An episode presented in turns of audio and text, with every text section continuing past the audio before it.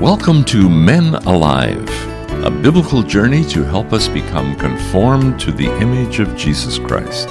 I'm your host, Paul Estabrooks. Our teacher is my longtime friend, Dr. Jim Cunningham, consultant in adult education and director of Go Teach Global.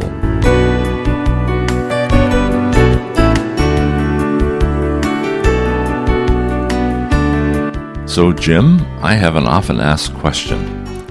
How do we respond when we're all alone in a time of crisis and even our closest friends are blaming us for the problem? Good question, Paul. Let me suggest that our greatest battles, calamities, or tests often come just before our greatest blessings. That sounds a little contradictory. Can you give me an example? Consider King David for a moment. Look at the background. Samuel anointed David as the next king of Israel.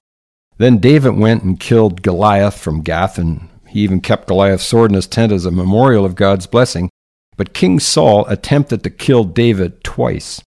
So David fled from a jealous Saul with Goliath's sword, went over to Gath, and became the bodyguard for King Achish to replace Goliath. Well, that takes some chutzpah.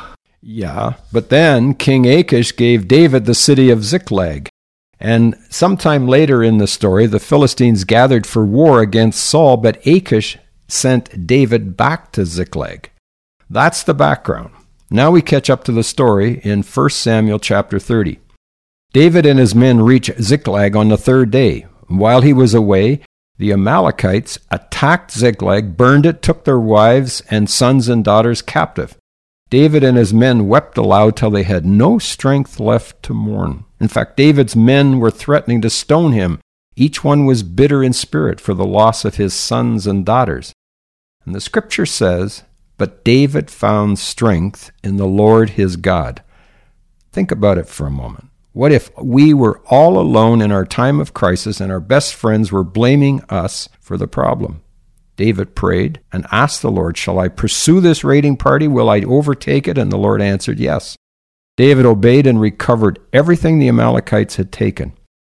David then divided up what they call the booty and gave gifts to the elders of Judah who had helped him and his men escape from King Saul. But look what is happening at this very same time. The Philistines fought against Israel on Mount Gilboa, and the Philistines killed King Saul and his three sons.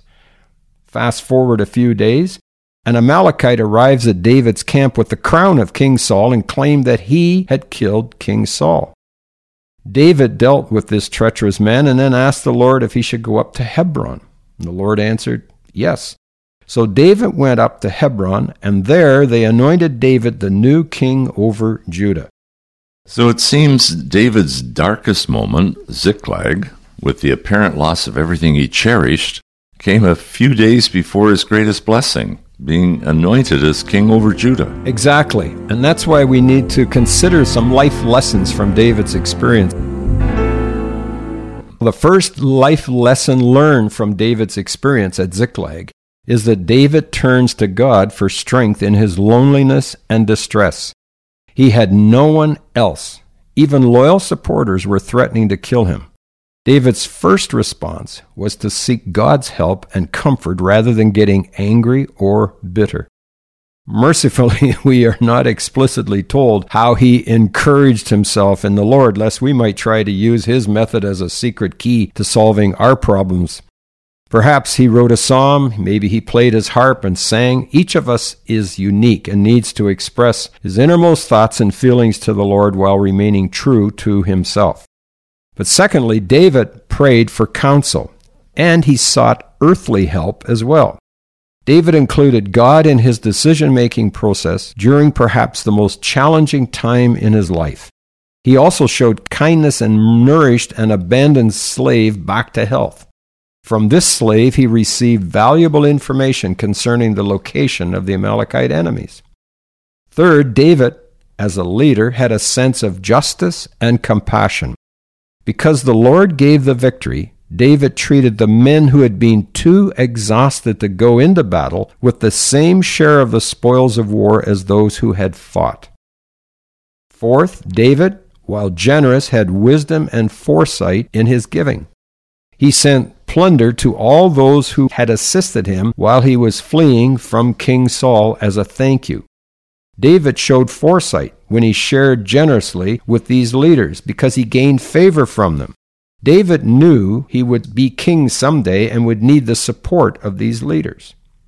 Fifth, David showed the strength of leadership and character. David's worthless and wicked men who did not want to share the booty with the 200 would likely have been equally opposed to him giving the plunder to David's friends who had helped protect them.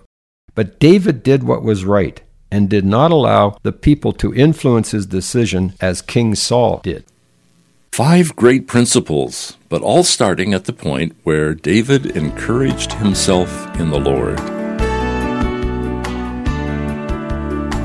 Dr. Jim Cunningham is a lifelong learner with a passion and training to help adults to teach. Jim has written a book titled Men Alive Conforming to the Image of Jesus Christ. In this book, he shares the 12 primary roles of a man. They are an individual, a son, a learner, a friend, a single, a citizen, an employee, a husband, a father, a teacher, a leader, and a disciple. Each of the 12 chapters ends with a set of competencies required to fulfill that role. The related self assessments make each role come alive.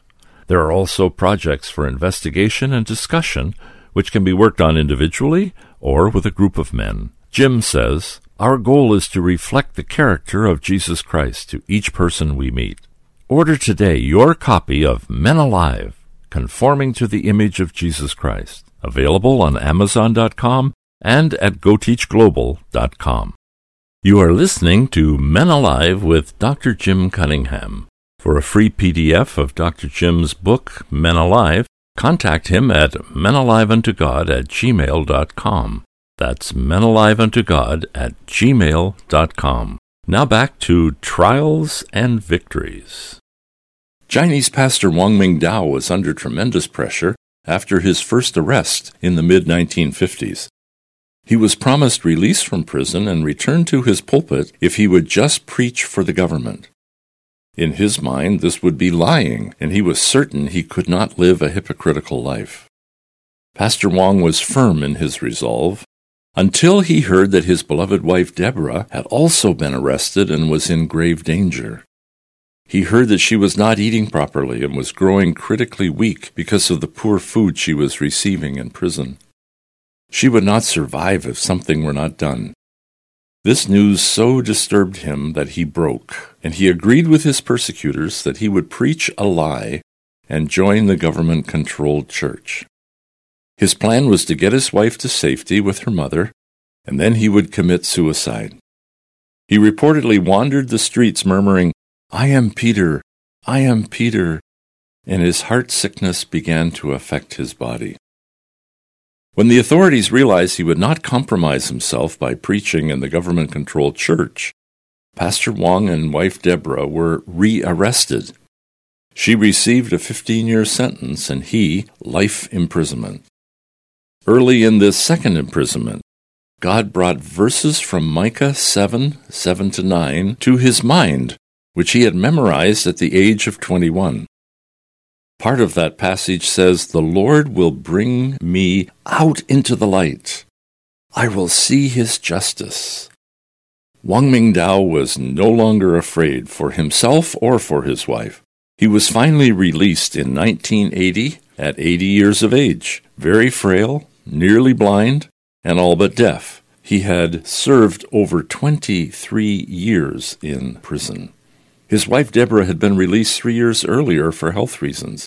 But for the remaining 11 years of his life, he was a great encouragement to the church in China, as well as the many foreign visitors that he and Deborah entertained. Are there other examples in Scripture, Jim, of people who went through a deep trial before emerging victorious? Yes, Paul, there are many, and in each case they had an intimate relationship with God that helped them go through the test. For example, it happened to Joseph. He had a normal life, then down to the pit, sold as a slave into Egypt, and later put in prison on false charges, then up to become second in command of Pharaoh's palace. It happened to Daniel. He had a normal life, then down in the lion's den, and then up out of the prison to become number one advisor to King Darius in the land of Babylon.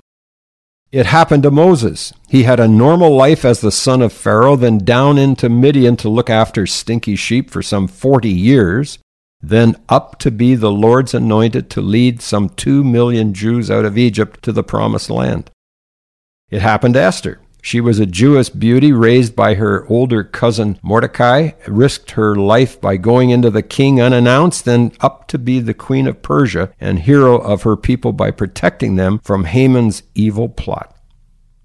And it happened to Ruth.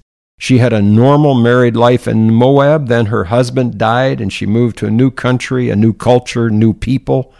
Then she met Boaz and became not only his wife, but later mentioned in the lineage of our Lord Jesus Christ.